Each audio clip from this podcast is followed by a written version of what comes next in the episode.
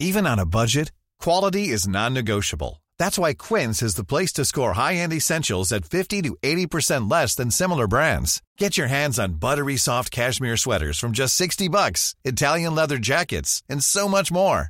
And the best part about Quince, they exclusively partner with factories committed to safe, ethical, and responsible manufacturing. Elevate your style without the elevated price tag with Quince. Go to quince.com slash upgrade for free shipping and 365-day returns. Hi, I'm Daniel, founder of Pretty Litter. Did you know cats tend to hide symptoms of sickness and pain? I learned this the hard way after losing my cat, Gingy. So I created Pretty Litter, a health monitoring litter that helps detect early signs of illness by changing colors, saving you money and potentially your cat's life. Pretty Litter is veterinarian developed, and it's the easiest way to keep tabs on your fur baby's health right at home. Go to prettylitter.com and use code ACAST for 20% off your first order and a free cat toy. Terms and conditions apply. See site for details. Before this episode begins, I want to personally invite you to become a socio. It means member, shareholder. It means you join us and support us. Every month, we produce one exclusive big interview and a documentary special, all for our socios. Sign up now patreon.com forward slash Graham Hunter. That's P A T R E O N dot com forward slash Graham Hunter. And you'll not only get this month's shows, but also unlock our entire beautiful archive. Go to patreon.com forward slash Graham Hunter to become one of our growing and much loved army of socios.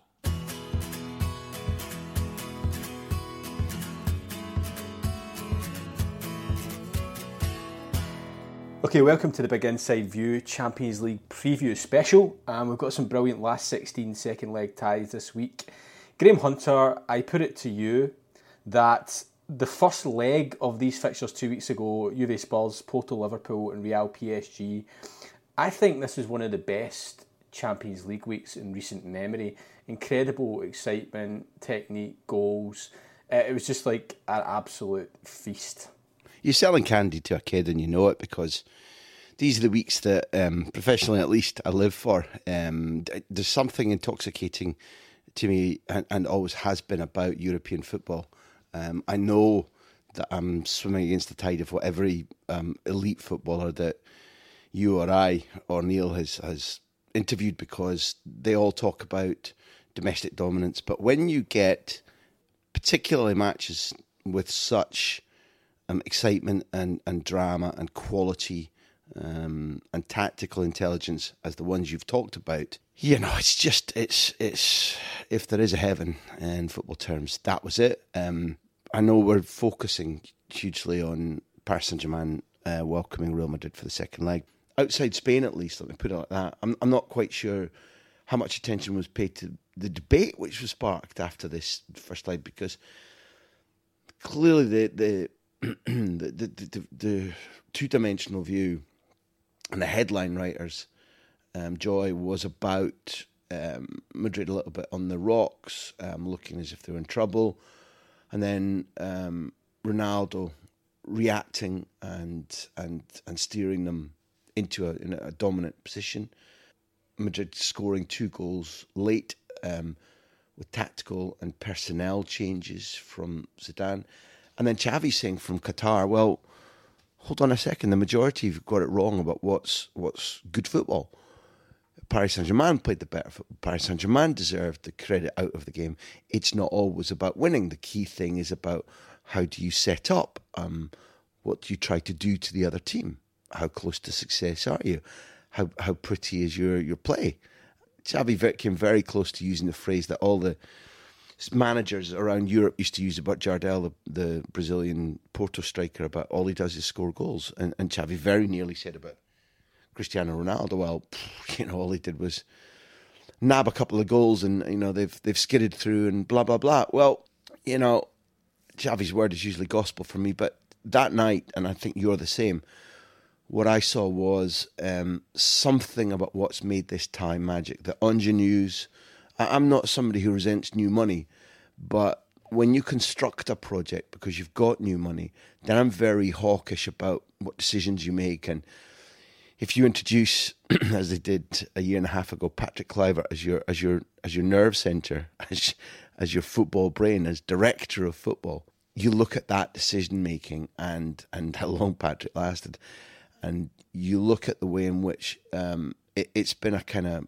I hope I use my ornithology correctly here. A sort of, if not a jackdaw, then maybe a magpie operation where they're collecting shiny things um, rather than necessarily planning brilliantly or even um, what was the fad for is it slow cooking everything's got better flavor if you cook slowly the the Paris Saint-Germain project attracts my attention because they've they've wanted to do things with speed at high cost probably with a disregard for um, sufficient foundations in my opinion and they're up against a Real Madrid side who are able to do something similar each summer similar because the bedrock is very good. And therefore, the, the, the attraction of the tie, it's not just new v old, it's about a mentality. It's about what does it take to win the big trophies? What does it take to to develop a, a winning philosophy, a winning a winning DNA? Yeah, and and that's what's entranced me, particularly with the second leg coming up, Martin. I mean, I, I think looking at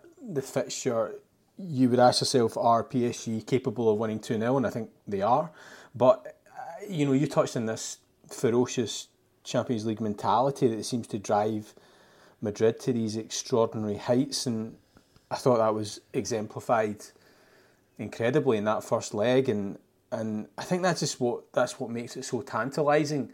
Um, you have this incredibly gifted footballing side, and and Xavi's right to make those points, but you cannot do any disservice to that um, that mentality that this Madrid the will to win, the will to win, that the intensity, mm. the um, the refusal to accept defeat that Madrid take into these Champions League ties, and it just that's I think that's just what makes it so tantalising. Yeah, we we can all identify that it's there because they've become the first side um, to repeat um, wins in the Champions League. They uh, have won. I, well, I can't listen. My earth is not good. Have they won three out of four? They certainly won in 2014, and they've won the last two seasons. They're they're now the club with by far the most European Cups um, in terms of this competition and its trophy. And therefore, when we look at the tie, when we look at that first leg, we can go, yeah, typical, and we can point out the difference between a Paris Saint Germain side which is green and which is still rough around the edges and didn't know how to get the job done. Um, because when it's 1 1 and before uh, Ronaldo and Marcelo score, um, you know, Kimpembe has a free shot at goal, which somehow Ramos gets in the way of. The ball comes in from the left, and two players launch themselves at the last one at the back post, probably the most significant. Dani Alves misses converting the the cross in front of goal by nine or ten centimetres. Uh, at which point, on a normal night, that could very easily have been two away goals or three away goals for Paris Saint Germain. Yet, um, it, that bounces off this Madrid side. Um, that's something that we can go back and look at. That although, although there's been some change of personnel, that's a similar attitude that they showed in the final in Lisbon against Atletico Madrid. It's a similar attitude they showed in the home leg of the um, quarter final last season against Bayern Munich when they were having dominated the first leg. They were very nearly out at home and took it to extra time in an awful game, one of the most awful sort of two-legged Champions League ties. Um, I'm, I'm, pretty sure it was the semi-final against Manchester City the previous year. Um, they they got home, irrespective of not having been able to take apart a pretty ordinary, pretty flat Manchester City side. They keep doing it, uh, Martin, but what I'm much more interested in, I, I don't pretend to have the answer, is how does that get passed down over the generations? There have been years, obviously, particularly in the old European Cup format between the mid 60s and 1998, and then from 2002 at Hampden, um, they win in 98, but 2002 at Hampden leaves them then for a number of years in the Champions League, unable to get out of the last 16. But across the span of the existence of this trophy and um, this competition, how is it passed down that this is our trophy, this is our night? in copy, when I write, I keep using the, the Pavlovian phrase, which was the famous experiment that Dr. Professor Pavlov used about, you know, ringing a bell, particularly in feeding the, the dogs that he had. And therefore, when you ring the bell, they're automatically hungry because you condition them in that way. Well, how do you do that about footballers who come to your club because of a high salary or because they like the lifestyle or because they want to be associated with the badge or the history. But you then instill in those who don't already have it that kind of repetitive, snarling, showtime mentality for this particular tournament. Look how they do what other teams can't do. Look how they peak for the Champions League. Look how they get through either by demolishing teams as they did in the build up to 2014 when they went to Pep Guardiola's Bayern Munich and trashed them 5 0 on aggregate, which was utterly extraordinary, with the big win coming in Munich. Or the other examples I've given where they've, you know, they've tortoise, tortoise crept over the line because the rabbit's fallen over. When they can do that and other teams cannot, what, what is wrong with them in that I think they've only retained the Spanish title twice in, I mean, a quarter of a century, retained it. Whereas since 2004 5, Barcelona repeat title all the time. You know, it's it's been one of the great strangleholds on the Spanish title has belonged to Barcelona in the era since Frank Rijkaard took over. So there's a complete separation of mentality. And it looks like the current Paris Saint Germain era because they're so wealthy and because there are, there's a different football in, infrastructure in France, I'd contend. They're, they're going to experience that repeat title win.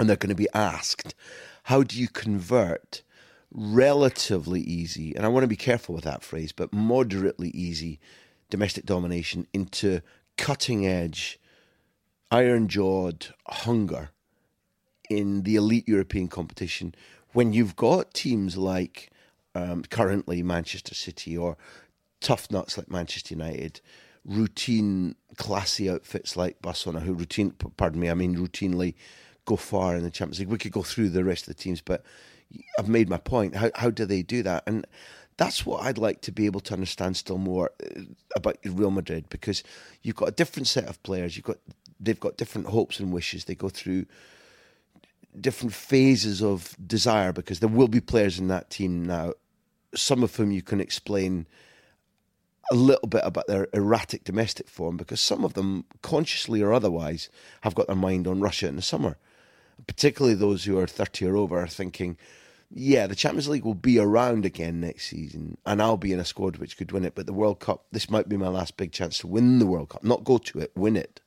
So there's a mix of things. And so, so, how does the dominant factor of we will win this Champions League get passed down from group to group, generation to generation?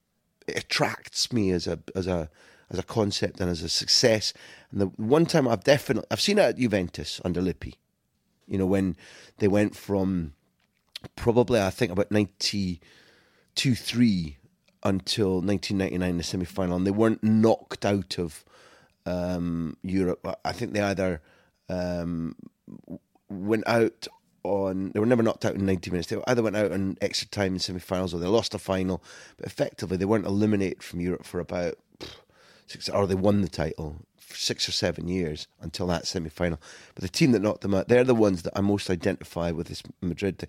Under Ferguson, irrespective of the group of players, irrespective of his three great eras, somehow he injected or imprinted an aggression and a competitive mentality, uh, a unity in in each group as one succeeded the other, or the players did that to each other, and that same competitive, ferocious, angry sometimes hunger was was passed across ninety, you know, from around ninety two three, blooming well right up to twenty mm, eleven at least, which was extraordinary. But somehow Madrid do that too.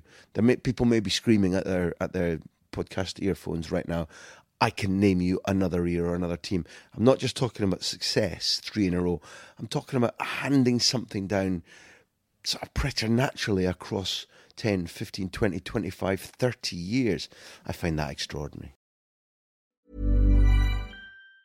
Even on a budget, quality is non negotiable. That's why Quince is the place to score high-end essentials at 50 to 80% less than similar brands. Get your hands on buttery soft cashmere sweaters from just 60 bucks, Italian leather jackets, and so much more. And the best part about Quince, they exclusively partner with factories committed to safe, ethical, and responsible manufacturing. Elevate your style without the elevated price tag with Quince. Go to quince.com slash upgrade for free shipping and 365-day returns.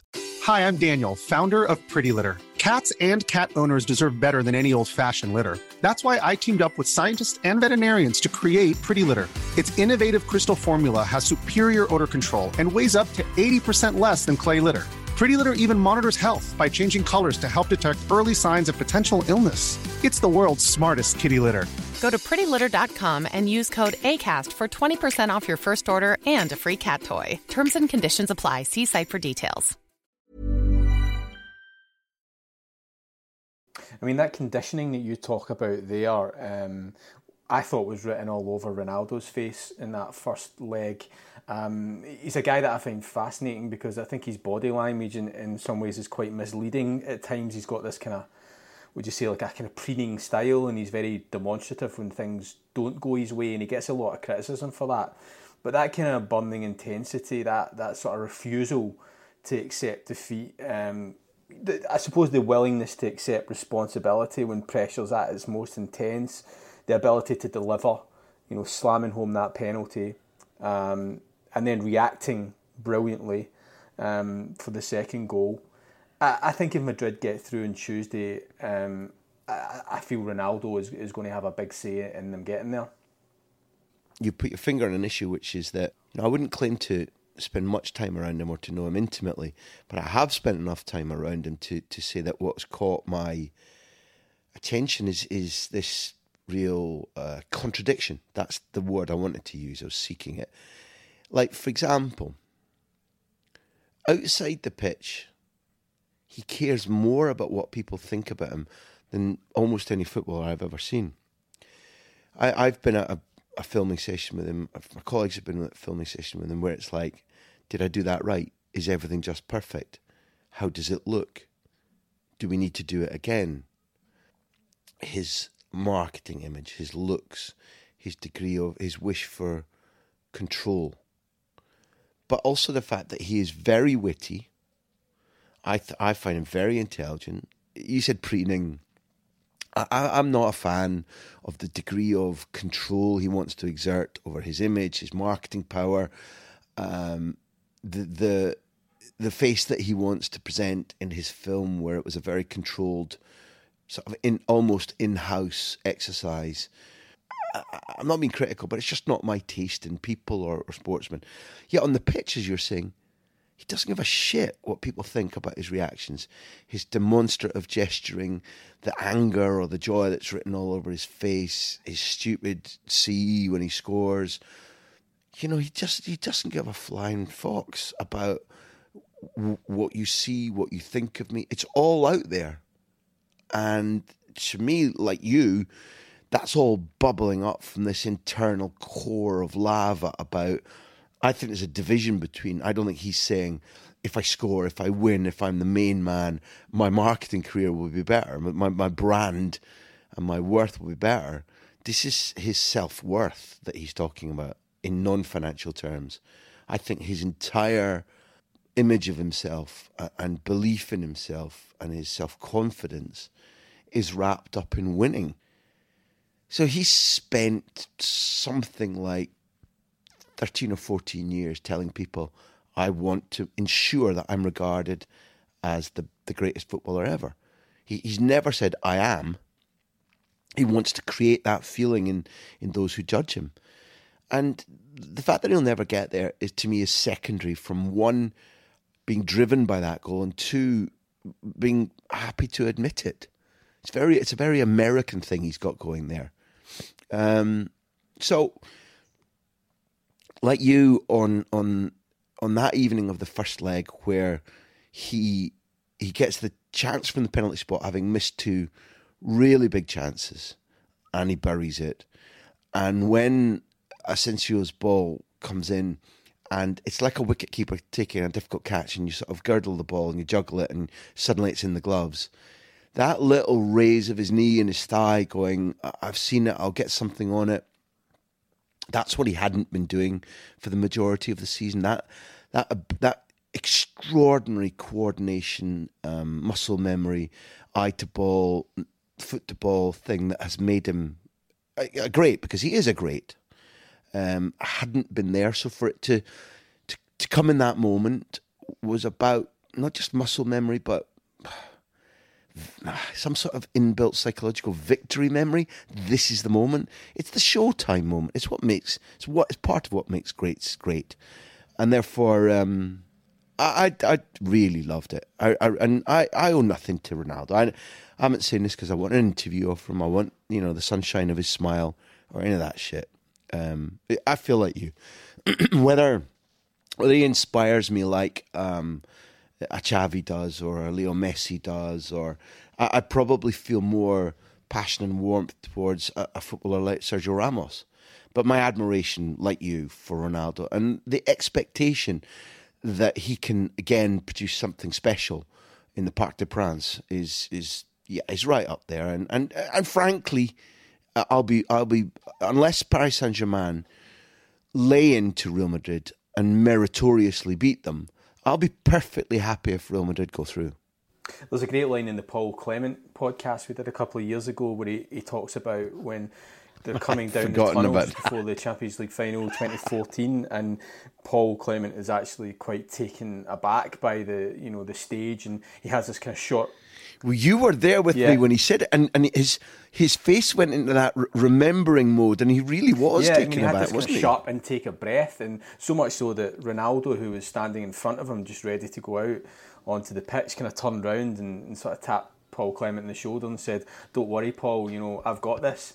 Type thing, and I, I thought it was a fantastic insight into uh, it was just short of there, yeah, there, kid. Don't exactly. worry, Daddy's you here. Big players for big occasions. That's you know you called Ronaldo.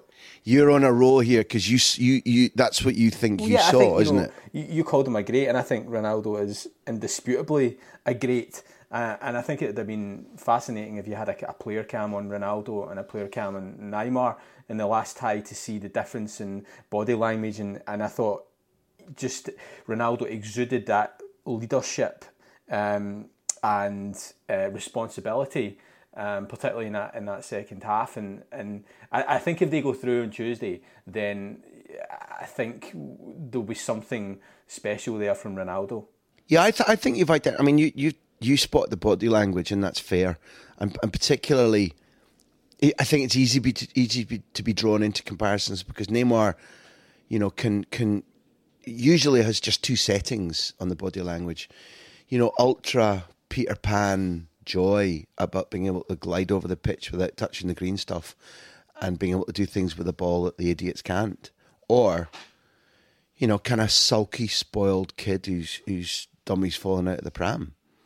Now, I, I prefer footballers with, you know, a different grade of settings of body language, but that's not really what we're here to talk about, is it? You, you're using that as emblematic of of what kind of footballer, what kind of man Neymar is, in that you know, as an Olympic gold winner, and he really ran his team through that tournament as somebody who whose absence derailed Brazil's chances of winning the World Cup at home as hosts, as somebody who's won the Champions League, as somebody who the players he left behind at Barcelona, you know, like and, and respect to a degree too. I would still be highly critical of him. I have to say he's got nothing, nothing he's got not enough of what we've just been talking about in terms of Cristiano Ronaldo. That rigid, I will make everything of my talent. I will make everything of every training session. I, I won't go off the beaten track. You know, Ronaldo, to, to my understanding, has a probably one sort of big, defiant late night.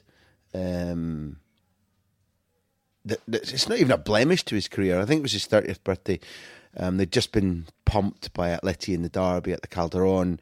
The night out was planned. There was a singer coming. Everybody stayed out late. The press said, you know, you blotted your copybook because Madrid fans are irate at you. And other than that, you won't find another time where he hasn't been fully prepared to train, where he's where he's missed training, where you know, like like Neymar, you know, consistently does, oh, it's my, my sister's birthday, I'll need the day off. And if you're not giving me the day off, there'll be something wrong with me. So I think it's the last, you know, four or five uh, of his sister's birthdays that for one reason or another he hasn't trained or he's missed a match. And that's a really small um, example of, of the ways in which his attitude is I'm I'm absolutely great. Things will come my way. I will win trophies. It'll be fine. So it's not like, you know, Jim Baxter or Jimmy Johnstone rowing off into the Atlantic mentalness. It's complacency, which Ronaldo, whatever flaws he has, almost never shows complacency. And if the if you could DNA inject some of Ronaldo's rigidity about my standards will not drop in order that I can be the best that I can be because I think that will allow me to be regarded as the best ever. If you could take some of that and inject it in a sort of Cronenberg style horror show, Jeff Goldblum idea into Neymar, you'd you'd have something. You'd have somebody who'd be a good deal more muscular than he is. You'd have somebody who trains better, who drinks less, and who wins more. I mean, it's interesting um, reflecting on the PSG side of things as well, because I don't want us to sound as if we're being negative about um, about their situation at the moment. I've thoroughly enjoyed watching them in the Champions League this year. Some of their performances have been incredible. Um, we're we're editing a book at the moment, which is a great interview with Roberto Martinez, and he's talking about his Belgian team's chances in the summer. But he talks about this mental barrier that teams have to break yeah. through um, to achieve success, and he compares it to Spain um, pre two thousand and eight, um, where they have this great um, generation of talent, but they, they don't manage to just get over that mental barrier and bust through it and then become the team that they, they should be. Um, so, I mean, that's obviously a challenge for his, his Belgian team in the summer. Uh, Spain managed to break through that in 2008. And you just wonder if there's something there with, with PSG as well. Um, yeah. But there is, but but I mean, you you it's a brilliant point, and again, we haven't talked about this before, but I love it because you know, I spoke to several of those players, and we're relating all of this to Paris Saint Germain, not not back telling the story. We're we're you know we're trying to um, look at how does this happen in players or groups of players, and one of the the big things was that group of players with Spain, just as Paris Saint Germain need to one get over the fact that as a as a squad, as a group, and, and their manager too, they've never won the Champions League. Individually, one or two of them have, but and irrespective of um, two Europa Leagues for Unai Emery, they, they just haven't done the course. So that's that's always a test for any individual or any group of athletes. Secondly, anybody who disregards the psychological, mental scarring of having been 4 0 up on Barcelona, never mind, you know, it wasn't 4 0 up on fucking Steaua Bucharest or Doncaster. You're 4 0 up on, on Barcelona. It, it could have been six in the first leg. It easily could have been.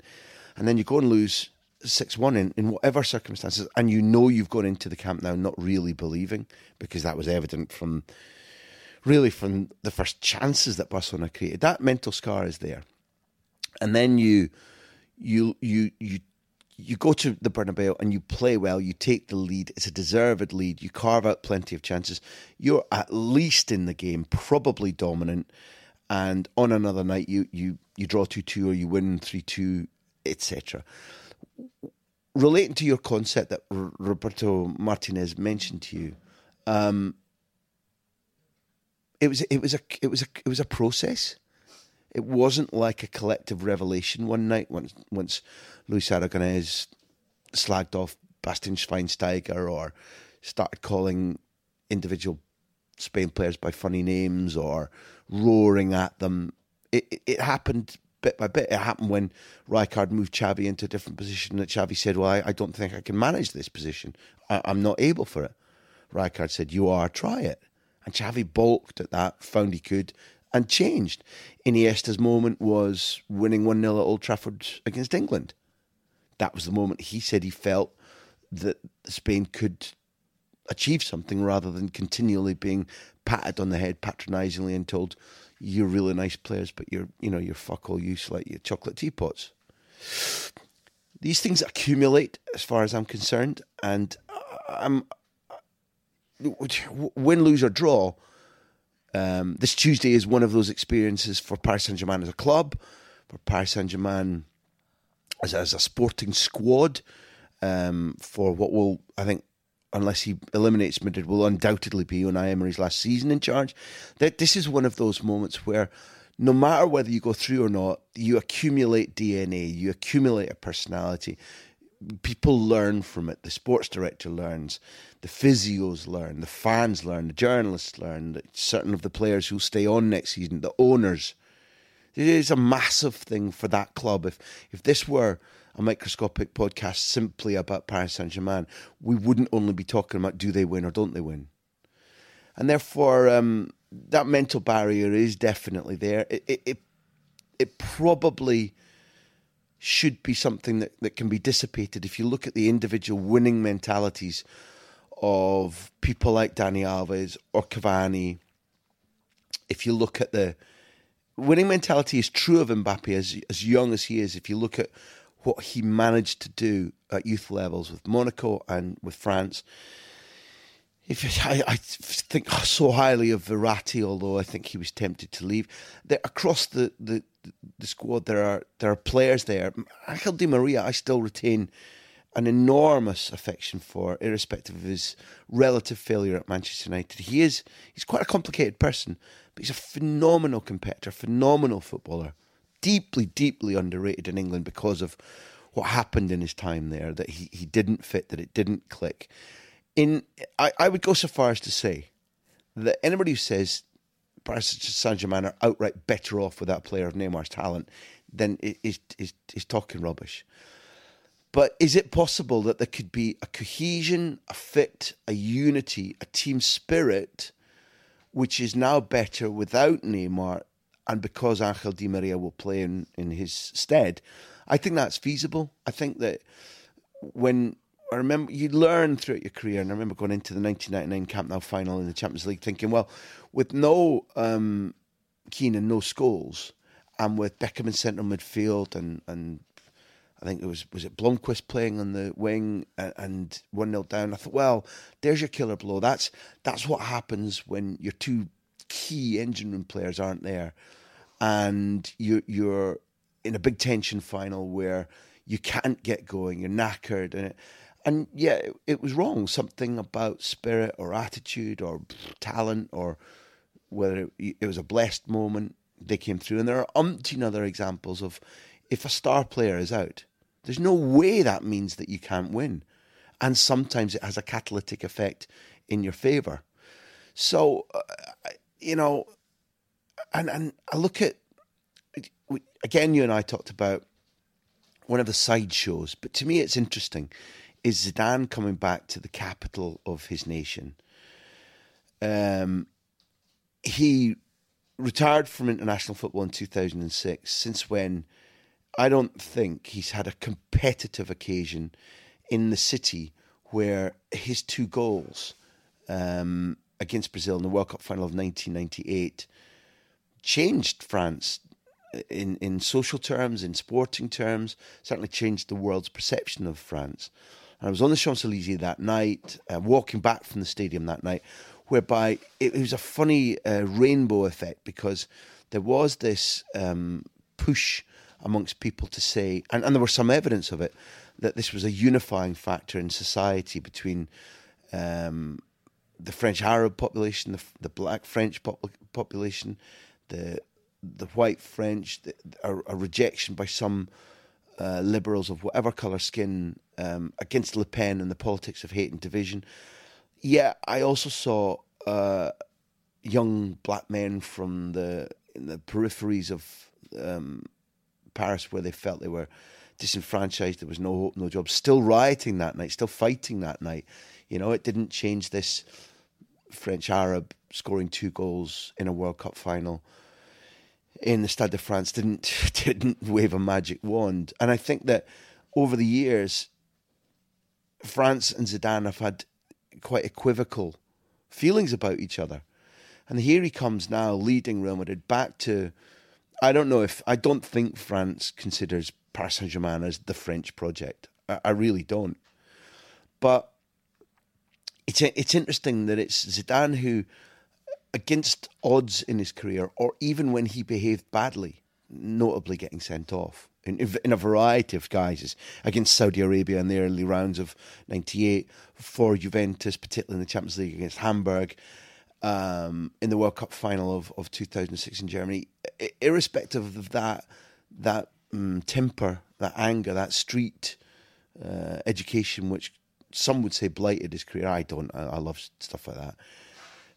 He was a winner. He he he he embodied everything that Paris Saint Germain need to inject themselves with, and there will be, in my view, irrespective of the fact that Zidane is a young coach, uh, to some extent an unproven coach, irrespective of his trophies, there'll be people who own Paris Saint Germain who'll be looking at him and thinking, is that our next step? And this isn't a market gossip. They'll be looking at Zidane and saying, look at his knowledge, look at his background, look at his attitude, look what, again, if you could bottle him up and, and, and draw DNA from his sporting psychology and, and inject it into the infrastructure at Paris Saint Germain, they'd be better off. So to me, it's fascinating to to watch him go to Parc des Princes. Um, he was he was obviously um, a Bordeaux and a, and a, Marseille player principally. He played for other French teams. PSG wasn't his team. It's the set, it's the team in his playing career. He only played against one club more regularly than against Paris Saint Germain. His last trip as a player to the Parc des Princes was a six-one win there, which doesn't hold a great deal of uh, relevance for Tuesday night, but it is.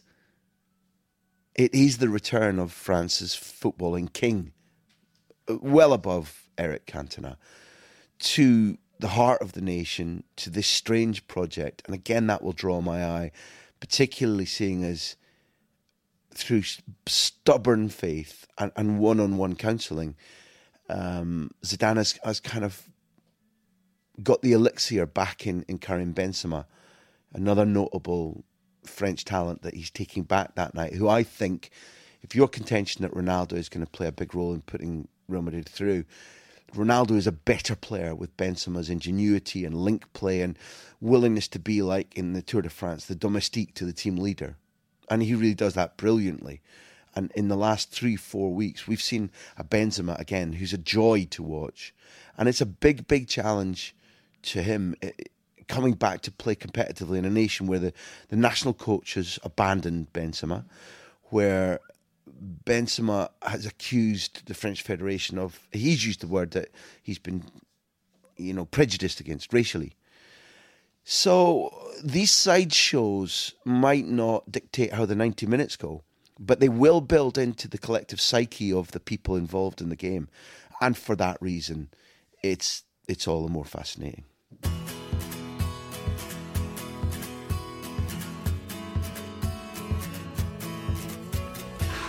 To hear the full Kevin Kilbane interview and get all of our content ad free, it's time for you to join us to become what we call a socio. This month, March, socios will also get my Barca Chelsea mini documentary, and when you sign up now, you'll also unlock our archive of seven socio only big interviews dating back to Rafael van der Vaart last August. For just £2.99 per month, you'll also know you're supporting this independent football podcast. More at patreon.com forward slash Graham Hunter. That's P A T R E O N dot com forward slash Graham Hunter. Thank you to all our socios. We do need your help in order to keep doing this. And bloody hell, it's fun.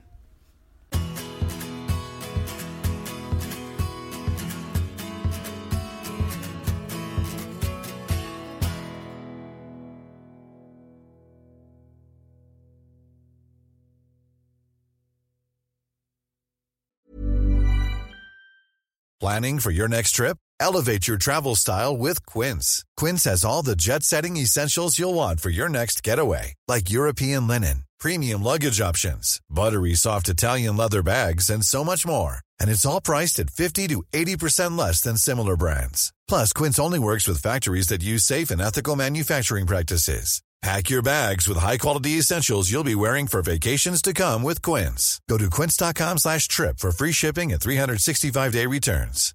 Hi, I'm Daniel, founder of Pretty Litter. Cats and cat owners deserve better than any old fashioned litter. That's why I teamed up with scientists and veterinarians to create Pretty Litter. Its innovative crystal formula has superior odor control and weighs up to 80% less than clay litter. Pretty Litter even monitors health by changing colors to help detect early signs of potential illness. It's the world's smartest kitty litter. Go to prettylitter.com and use code ACAST for 20% off your first order and a free cat toy. Terms and conditions apply. See site for details.